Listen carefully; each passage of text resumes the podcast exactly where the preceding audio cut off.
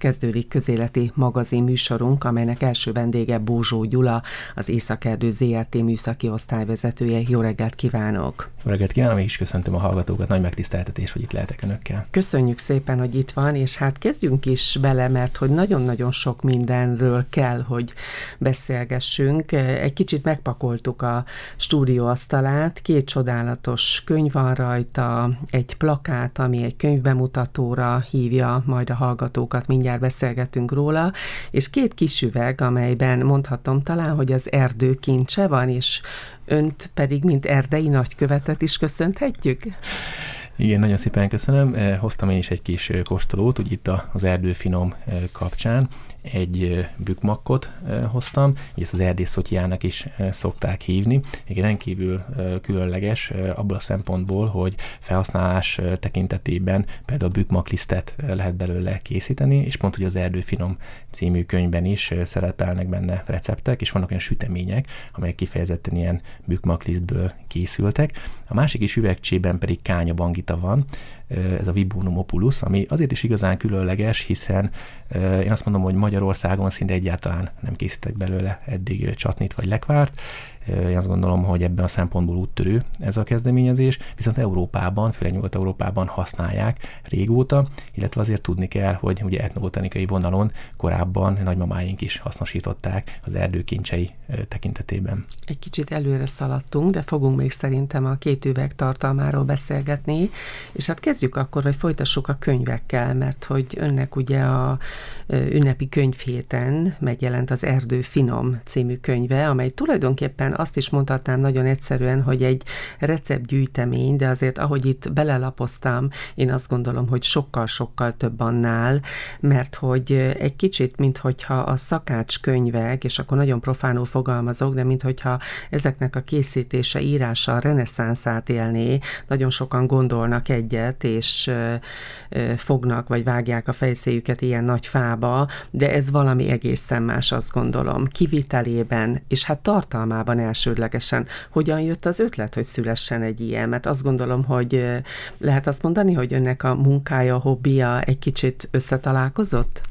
Igen, pontosan így van. Ez a könyv talán mondhatjuk azt, hogy hiánypótló volt, és tényleg az élet hívta életre az erdőfinom műfaját, hiszen ezt tapasztaltuk, hogy amikor a gasztronómia most látjuk, hogy reneszánszát éli, hogy ön is fogalmazott,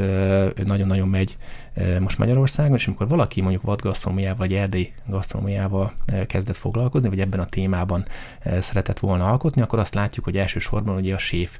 vonalon működött a dolog, viszont mi azt láttuk, hogy ebből a receptből, hogy fogalmazhatok így, hiányzott valami. Csak nem a só, meg nem a bors hiányzott, hanem maga az erdész, aki ismeri az erdély alapanyagokat, és tudja azt, hogy milyen e, ilyen erdélykincseket lehet e, gasztronómiai szempontból felhasználni, hiszen amikor e, születtek ilyen könyvek, tehát ha valaki bemegy egy könyvesboltba, akkor azt tapasztalja, hogy rengeteg szakácskönyvvel találkozik, illetve azt tapasztalja, hogy tényleg szinte ömlik felé ez a fajta tudás. Viszont amikor kinyit valaki egy erdélyi gasztronómiai vonalon ö, működő könyvet, akkor azt látta, hogy nyilván a séfnek a tudására alapoznak, és ugye ez a, ez a tudás igazából, amikor ö, mondjuk az erdőt kell bemutatni, vagy az erdő alapanyagot, akkor általában kiszokott merülni a csipkebogyó, a kökény lekvárnál, vagy mondjuk vathúsok tekintetében is mondjuk egy szarvas és vaddisznó vonalon. Amit Viszont, ismerünk, ugye? Amit ugye ismerünk, amit ugye én azt gondolom mindenki egy laikus is ismer. Viszont mi erdészek, ugye az a generációról generációra megörökölt tudás, ami, amivel ismerjük az erdélyhető alapanyagokat, mi azt láttuk, hogy, hogy hoho, nézzük már meg, hiszen az erdő ettől sokkal-sokkal többet tud adni, sokkal többet e, tud, és olyan különleges alapanyagokkal is lehet dolgozni, mint például a bükmak, a kányabangita, a kánya zsombor, ebből például egy mustárt lehet készíteni, és készült is a, a könyvben, és rengeteg olyan erdei alapanyaggal rendelkezünk, akár itt a Bükkhegységben is, ami karnyújtásnyira van a miskolciaknak, amivel érdemes kísérletezni, és talán ennek a könyvnek pontosan ez a fő üzenete, hogy inspiráljon mindenkit arra, hogy húzza fel a bakancsát, hiszen, hogy szoktuk mondani, ez mindig kéznél van, és induljon el az erdőbe, és ő maga is gyűjtsön tiszta forrásból alapanyagokat, hiszen a magyar erdőbe két kilóig bárki megteheti, hogy alapanyagot gyűjt, akár gasztronómia vonalon is. Tulajdonképpen a könyv megírásának az is volt egy motivációja, hogy az ismeret hiányt ilyen módon pótoljuk, hiszen ahogy ő is mondta, egy, egy csipkebogyó, egy kökény, az benne van a köztudatban. Vagy például a tölgy meg a bükmak is, csak éppen nem tudjuk róla, hogy ehető. A bennünk rejlő tudás az, az talán annyit ér, amennyit át tudunk belőle adni. És számunkra nagyon fontos, hogy mi azt tapasztaljuk, hogy a mai világban valahogy azt a szaktudást, ami az ember rendelkezik, azt úgy szeretjük úgy kuporgatni. Persze ez nagyon nem jó. Ezt a tudást át kell adni, hiszen, hiszen ez nemzeti kincsünk. Ez a tudás, nemzeti kincsünk az erdő is, és mi azt szerettük volna, hogy minél szélesebb körbe jusson el ez, a, ez az információ, és ezt ma is azt valljuk, és az erdész társadalom is azt vallja, gondoljunk csak az erdélyiskolákra, például az Észak-Erdő is négy erdélyiskolát üzemeltet csak itt a megyében, és mi azt szeretnénk, hogy ez a fajta szaktudás, akár az erdély gasztronómia vonalon, vagy egyáltalán az erdész szakma tudáshoz minél szélesebb körbe eljusson, akár a gyerekekhez is már. És talán még az is elképzelhető, hogy valamikor évek múlva, vagy talán közel vagy távolabbi jövőben lesznek ilyen szakmák, hogy az erdei az erdő kincseit tanítják majd a felnövekvő generációnak. Kicsit, mint ez nagyon, is, nagyon, ezt is érdekes, nagyon, a könyv. Nagyon, igen, ez, ez nagyon érdekes felvetés. Egyébként ez Nyugat-Európában egy létező dolog. Mm. Ezt úgy hívják, hogy food scout. Ez, hogyha tükörfordítással lefordítjuk, akkor ez egy ételcserkészt jelent, és szokták is azt mondani, hogy ez az erdei food scout, amit mi csinálunk, ez az erdei ételcserkész, tehát hogy mi a gasztronómia részére, illetve a, a séfeknek bemutatunk olyan, felkutatunk olyan alapanyagot, illetve mutatjuk azokat a lehetőséget, amit egyébként karnyújtásnyira vannak tőlük, és hogy itt jön be az a, az a vonal, ami az erdőfinak nagyon fontos, hogy fenntartatósági szempontból, tiszta forrásból jutatunk alapanyagot. Tehát ha megnézzük egyébként a fejlődés, hogy hogy jutottunk el ideig mondjuk éttermi szintről, ha beszélünk, akkor ugye azt látjuk, hogy elsőre indult ugye az, hogy elkezdtek bio alapanyagokat felhasználni. Utána nagyon sok étterem át, hogy saját kiskertje volt, és ő saját maga termelte. Aztán elindult ugye a mikrozöldek világa, és most meg ugye azt szoktuk mondani, hogy farm to table, és ennek van egy másik olvasata is, ugye ami már fekete öves szint, ahogy szoktuk mondani, ez a forest to table, ez azt jelenti, hogy tényleg tiszta forrásból frissen gyűjtött erdély alapanyagok is rákerülnek az asztalra éttermi szinten, hiszen gondoljunk csak abba bele, hogy a mikrozöldek is hogy, hogy készülnek. Nagyon sokszor például Budapesten mesterséges körülmények között állítják elő ezeket a mikrozöldeket akár pincékben, mesterséges páratartalom, mesterséges napfény, mesterséges vízutánpótlással, viszont az erdő az valójában tényleg egy tiszta forrás, hiszen ott soha korábban sem volt semmilyen vegyszeres kezelés, mint mondjuk sajnos a mezőgazdasági területeink nagy, része, nagy részén, és azért én azt gondolom, hogy az itt nyert alapanyagok, legyen ez vadzöldség, legyen ez száraz vagy húsos termés, vagy legyen az például egy gyökérgumó, például az erdély gyömbér gyökérnek a, a, a gumója, amit előszeretettel használunk egyébként fel. Ez a Geum urbanum, egy ilyen szegfűszeges íze van, nagyon különleges, fűszerezésre használjuk. Én azt gondolom, hogy olyan ízeket tudunk tiszta forrásból az asztalra varázsolni, amit garantáltan még eddig nem érzett senki. Azt nyilatkozta a könyvről, hogy nem csak vadpörkölt van a világon, talán ez is lehet egy üzenet, és akkor ugye a vadhúsokhoz, ha kötődünk, akkor itt van ez a nagyon finom csatni, amit hozott nekünk, ami kiváló a vadhúsokhoz. Igen, és euh, még erre rákötnék egy picit a, a könyvvel kapcsolatban is, hogy Ugye nagyon sokszor ugye pontosan a vadpörköltel azonosítják ugye ezt a vad gasztronómiát, és hogy említettem is, talán a könyvnek a legfőbb célja nem az, hogy recepteket bemutassunk, és valaki mondjuk az adott receptet lefőzze, hanem az, hogy inspiráljuk az olvasókat, és amikor például arról beszélünk, hogy ehető erdő, ez a fagus szilvatika egyébként latinul, és ugye a büknek ugye ez a latin neve, akkor például arra is gondolok, hogy mondjuk ehető levelek. Például sokan nem tudják, hogy a, a büklevél is ehető, mondjuk tavasszal, és ezt úgy hívják, hogy bucsin, és például a répás után erőszeretettel fogyasztják, és salátákba, ugye ez a bucsin saláta, egyébként például Erdélyben is ugye bucsin tető innen kapta a nevét, és azért azt gondolom, hogy azért az egy elég felszítő egy divatos szóval érve, hogy mondjuk valaki mondjuk büklevelet fogyaszt salátába, vagy például a bükcsíra csemetének a fogyasztás is rendkívül egészséges. És ahogy említése kerül például a, a kánya, bangita, lekvár. Én azt gondolom, hogy feldolgozás után is egyébként ezeket tartósítva nagyon szuperül lehet fogyasztani, és pontosan ugye a téli időszak van, ami arról szól, hogy amit eddig begyűjtöttünk, mondjuk nyári időszakban vagy zöldségeket, például ezt készítettünk egy pestót, vagy például a húsos gyümölcsöket összegyűjtöttük ősszel, azokat most télen az éles kamrából elővéve is tudjuk fogyasztani, és a például a vitaminpótlást meg tudjuk velük oldani. Egy picit beszéljünk a könyv címéről. Az Erdő Finom szerintem egy fantasztikus cím, és hát azt gondolom, hogy talán a könyv nem jött volna létre az ön tudása nélkül egyrészt, illetve hogyha nem találkozik egy fantasztikus séffel. Hát ez egy nagyon fontos dolog volt, és ez egy csodálatos találkozás. Én viccesen szoktam mindig mondani, hogy én egy olyan erdész vagyok, aki nem tud főzni, és mégis ugye született egy erdélyi receptkönyv, Természetesen ahhoz, hogy ez a könyv így megszülethessen, ahhoz kellett a séf, ugye a kreatív sív Bárvizi Péter, aki tényleg mesterfokon űzi a szakmáját, és tényleg egy varázsló, egy csodálatos ember, aki egyébként három islencsillagos éttermekbe dolgozott külföldön, Franciaországban és Tokióban is, viszont ő is nagyon-nagyon szeretett túrázni és erdőbe járni, viszont kevésbé ismerte a különleges erdélyi alapanyagokat, így valójában ez a könyv, én azt mondhatom, ez egy fúzió, amikor egy erdész és egy séf találkozott, és a tudásukat összerakták, és ebben a könyvben testesült meg mindaz, amit ebből a fúzióból ki lehetett hozni. Tehát tényleg, hogyha valaki megnézi a, ezt a, a könyvet, illetve benne található ételeket, akkor látja, hogy kicsit olyan fine dining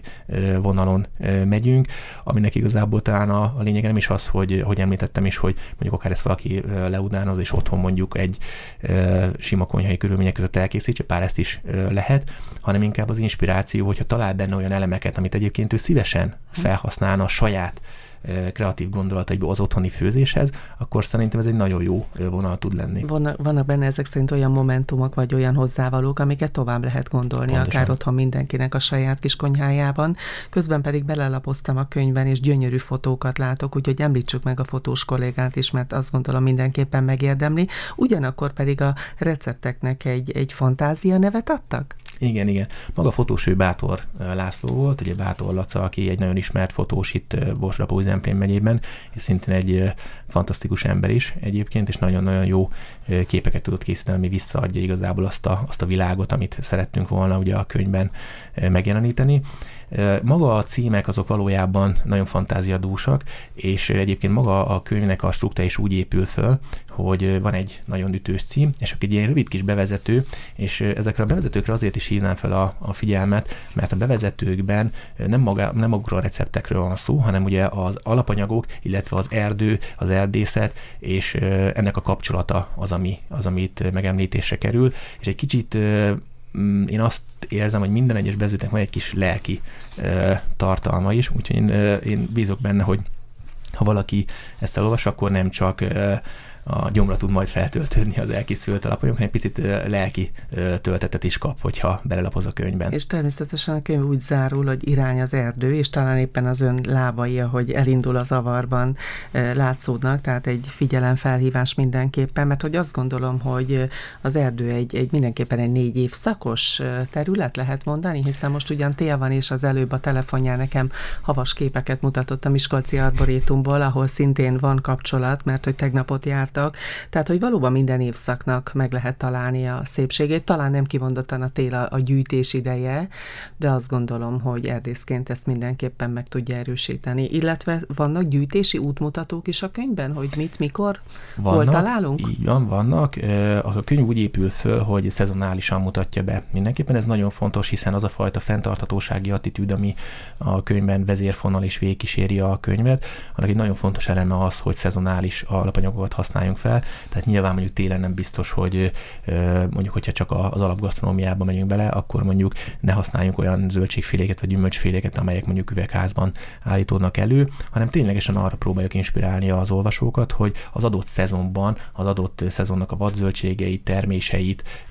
gyűjtsék, vagy ha maximum tartósítják, tehát például gondolok arra, mondjuk befőttként, vagy mondjuk csatniként, lekvárként, bármilyen egyéb módon elrakják, akkor ezeket tudják később is hasznosítani, például úgy itt az említett téli időszakban. És visszatérve arra, hogy ugye a könyv struktúrája, ugye a legvégén pontosan ezért van egy ilyen kis kapaszkodó, egy ilyen kis sílabusz, ahol összegyűjtöttük a különböző kategóriáként a, az erdő kincseit, és hogyha valaki egyébként még nem expert kategóriában van ebbe a témában, akkor itt meg tudja látni akár fotók fotóként is, hogy, hogy mik azok a adott alapanyagok, amik szerepelnek, tehát külön össze vannak gyűjtve vadzöldségek, a különböző erdei termések, a különböző gyűjthető erdei gombák is szerepelnek benne, tehát én azt gondolom, hogy az úton is könnyen egy kicsit tájékozódhat, viszont az nagyon fontos, hogy ez csak egy, csak egy egy induló, ez maga, maga a startpisztoly. Ez a könyv, én szoktam mondani, hogy itt a nulláról tudtunk építkezni, hiszen korábban ilyen hasonló gyűjtemény eddig nem jelent meg, és inkább mindenkit arra biztatok, hogy szerencsét a Google világába, illetve az internetnek köszönhetően rengeteg szuper anyag áll rendelkezésre, és hogyha ez a könyv elindítja ezen, azon, ezen a vonalon, illetve ezen a gondolatsíkon, akkor utána az ember tudja magát képezni már. Azt mondtuk ugye, hogy egy inspiráció mindenkinek a, akár a saját konyhájába, de az étterem oldaláról vajon lesz-e, van-e fogadóképes kereslet, hiszen azt gondolom, hogy talán a beszélgetésünk hallatán is azt mondja a hallgató, hogy jó-jó, nagyon szépek, nagyon jó kis receptek, na de szeretném megkóstolni, hogy aztán otthon én is kipróbáljam.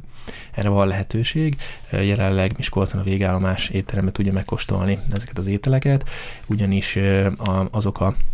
szezonális étlapon szereplő ételek, amelyek belekerülnek, ugye ezek mindig változnak három havonta, ez még mindig megújításra kerülnek, és pont most van egy étlapváltás, és nagyon sok szuper alapanyag került bele a mostani következő három hétbe is, én azt gondolom, úgyhogy mindenkinek ajánlom, hogy elmenjen és ott meg tudja, meg tudja kóstolni ezeket, a, ezeket az ételeket, és ugyanúgy, ahogy most lesz az a kis dedikálás, ott is készülünk egy kis kóstolóval, és egy darab Ádám a headséfje a végalmás étteremnek, és ő személyesen fogja prezentálni itt ezt a kis kóstolót, ha nem árulok el nagy titkot és elmondhatom, akkor gyors be is vezetem egy bükmaklisztes pogácsa ezt sötét trombitagombával, fűszerezve pirított bükmakkal, illetve nyírfavíz zselé kányabongitával ízesítve, ami egy ilyen kis édesség lesz, és a dedikálás mellett a Génius könyvárházban ezeket is majd megkóstolhatják. Akkor már egy kis kóstolót vendégek. lehet kapni. Mindjárt beszélünk a másik könyvről és a könyvbemutatóról, aki elmegy az étterembe és megkóstolja valamelyik erdei kincset, ott is kap kaphat információt arról, hogy ezt hogyan, mikor, milyen formában lehet begyűjteni, vagy akár elkészíteni? Persze. Én gondolom, hogy a, ilyen szempontból a végállomás nem véletlenül kapott Michelin ajánlást, hiszen Ugye a, a pincér is nagyon szolgált készek, tehát mindenben tudnak segíteni, és hogyha valakit érdekel, nyilván a könyvön túl, akkor ott is nagyon-nagyon szívesen segítenek abba, hogy egy kicsit elmélyüljön ezen a vonalon, és ilyen szempontból a, a végállomás, én azt gondolom, hogy azért is egy, egy hatalmas mérföldkő itt Miskolcon, hiszen hogyha megnézzük, hogy itt a Büklábánál található kis étterem felismerte az, hogy karnyújtásnyira van a bükkhegység, és azokat a kincseket ő beépítse éttermi szinten. Mert az nagyon fontos, hogyha valaki kimegy egy kis kosárral és gyűjteget magának, hogy két kilóig ugye az erdőtörvényben is ugye ezt megteheti, lehetőséget biztosít rá, az egy nagyon szuper dolog. Viszont, hogy valaki ezt éttermi szinten megtegye, és éttermi szintre vigye ezt a, ezt a dolgot, ezt, az erdő, ezt a kezdeményezést, akár az erdőfinom vonalán, én azt gondolom, hogy ez, ez egy nagyon szuper és nagyon előre mutató, és talán nem véletlen, hogy ezt a Michelin ajánlást így begyűjtötték. Még egy dolog, amiről nem beszéltünk, és lévén egészségrádió vagyunk, mindenképpen említsük meg. Én a könyvben sok olyan információt találtam, illetve egyéb leírásokban, hogy kiemelik azt, hogy egyes hozzávalóknak milyen vitamin, milyen ásványi anyag tartalma van, tehát nem csak a fenntartható életvitel és táplálkozás, hanem az egészséges táplálkozás is egy fontos cél, csak röviden, mert még a másik könyvről beszélnünk kell. Egy, egy konkrét példát adjam ki, például a podografia, amit nagyon sokszor ö, használunk, hogy ezt ö, a népnyelven egyébként püspökfűnek hívják, és nem véletlen, ugye a korábban ugye az egyházon nagyon sok húst fogyasztottak, és emiatt kialakult például a köszvény, és ugye a podografia ugye a köszvénynek az egyik fő gyógymódja volt, mint gyógynövény felhasználás. Úgyhogy én azt gondolom, hogy aki fogyasztja ezeket a vadzöldeket, és itt rengeteg számtalan példát tudnék most mondani, akkor, akkor én azt gondolom, pont ezt a gyógynövény vonalat is tudja vinni, és ugye most látjuk, hogy milyen reneszánszát éli például ugye a különböző gyógyteáknak a fogyasztása, de én azt gondolom, hogy akár gasztronómiai vonalon is érdemes ezeket a termékeket fogyasztani, hogy egészségesebbek legyünk. És akkor a néhány perc, ami maradt, szálljuk a másik könyvre, I Love Bük, ugye ennek is nagyon-nagyon hangzatos a cím, és hogyha önre nézek, akkor ezt talán nem is nagyon kell megmagyarázni. A könyvnek pedig az alcíme Zsófia, a kilátó királynője, ugye ez egy új színfoltja, ha lehet azt mondani Miskolcnak, illetve a Büknek, és mielőtt átadnám a szót, gyorsan elmondom, hogy a könyvnek egy ismételt dedikálása most pénteken, de december 16-án délután 4 órakor lesz a Miskolci Génius könyváruházban, ahol én jártam néhány nappal ezelőtt, és